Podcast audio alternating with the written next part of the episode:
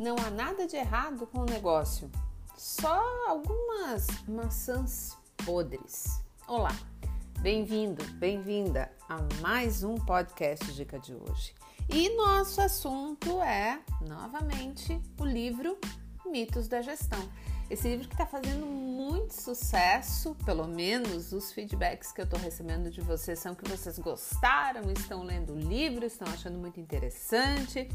Então hoje, o trecho que a gente vai abordar dele é um trecho bem curto, mas que é muito importante para refletir, principalmente você que trabalha em grandes empresas, com grandes equipes, em sistemas, né, que muitas vezes são pesados, são burocráticos burocráticos.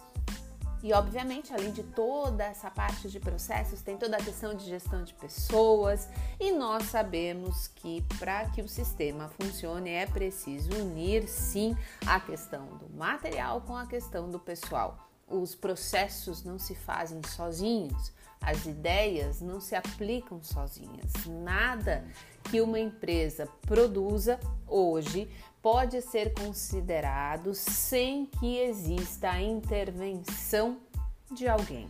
Seja para vender aquele produto, seja para recomendar aquele serviço, seja para executar, seja para pensar a ideia, seja para formatar o projeto como um todo.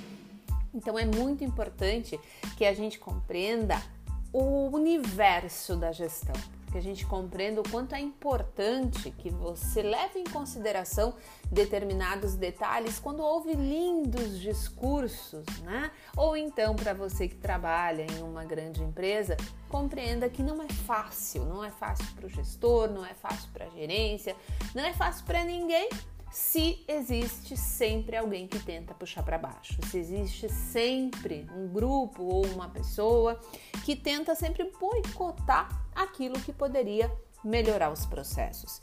Então, o trecho do livro que a gente vai destacar hoje é o seguinte: abre aspas. É difícil ver todo o negócio do alto. O topo é o pior lugar de onde gerenciar uma organização ver todo mundo lá embaixo, diz Henry Mitzberg. Tente, em vez disso, o chão. No topo, nem todas as verdades chegam a você.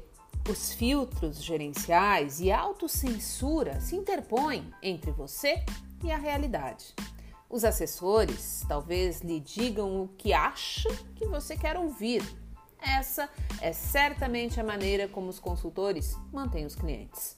Porém, da mesma maneira como os falsos alfaiates convenceram o imperador de que suas roupas imaginárias eram as vestes mais refinadas, esses conselhos podem deixá-lo exposto ao embaraçoso escrutínio público.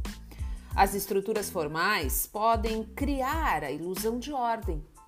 Quando as coisas não andam bem, é fácil pegar o organograma e desenhar uma seta apontando para a parte defeituosa. Essa é a história que os gestores sêniores podem contar a si mesmos como atenuante. Não fomos nós, foram eles. Não havia nada de errado com a organização.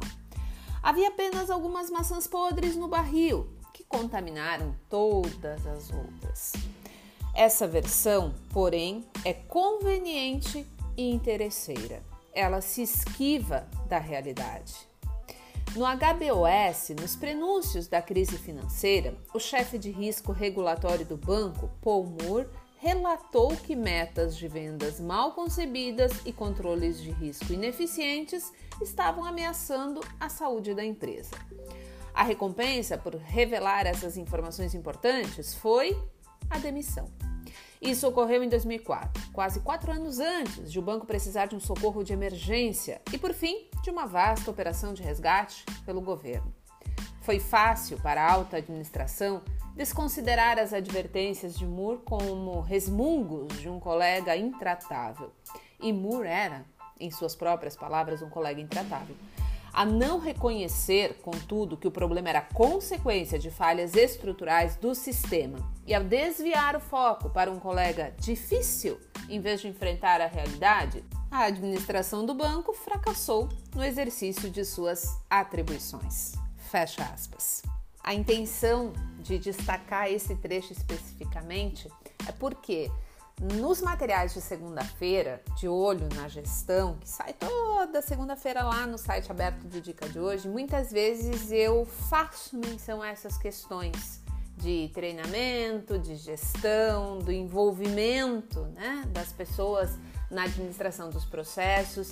E eu recebo muitos feedbacks dizendo que isso não é tão importante, de que as pessoas ainda acreditam né, que o conjunto, que a gestão das pessoas, dos comportamentos, da cultura, da forma de tratar todo o sistema, né, ainda é irrelevante nos resultados. E, gente, não é. Inclusive, para terminar a nossa breve conversa, eu vou destacar mais um pequeno parágrafo nesse mesmo capítulo do livro que diz o seguinte: essas empresas normalmente são tão mal concebidas que despertam o pior nas pessoas, destroem a cultura, recompensam o mau comportamento e reforçam as tendências que tornam os empregados sectários e interesseiros. Acrescentou Hilton, Anthony Hilton, isso lá em 2016.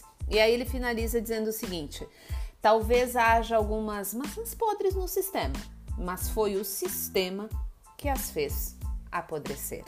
Eu espero que esses trechos te tenham feito pensar um pouco melhor, refletir mais sobre a importância da gestão de pessoas, sobre a importância de você ter sistemas que de fato respeitem não apenas os processos, não apenas a parte do organograma lá no papel, mas que de fato seja uma cultura de inclusão, que de fato sejam processos que tornem a vida das pessoas mais produtiva também. Porque as pessoas dentro de um processo, elas precisam se sentir úteis, elas precisam se sentir incluídas e elas precisam que as pessoas que estão lá em cima enxerguem de fato a realidade do processo aqui embaixo. E não apenas adotem né, aquela estratégia de caça aos culpados, deixando a solução de fato dos problemas num segundo plano, ou então prestando atenção apenas em eliminar aquilo que lhe incomoda num primeiro momento. E não, e não investigar as causas do porquê de fato aquilo está ocorrendo e principalmente se aquilo é muito importante e pode causar grandes prejuízos nos processos. Porque se você já trabalhou em um sistema que continha vários processos, você sabe que pequenos detalhes corriqueiros, eles podem sim se transformar em grandes problemas e que muitas vezes Poderia-se ter evitado grande parte disso desde que se conhecesse a causa e não apenas tentasse eliminar a consequência. Nós sabemos que eliminar consequências sem entender como aquilo acontece, de onde vem a causa de fato, é como enxugar gelo. Eu espero que você tenha gostado da nossa breve conversa sobre livros e, como sempre, você já sabe, eu te espero aqui no nosso próximo podcast. Um abraço!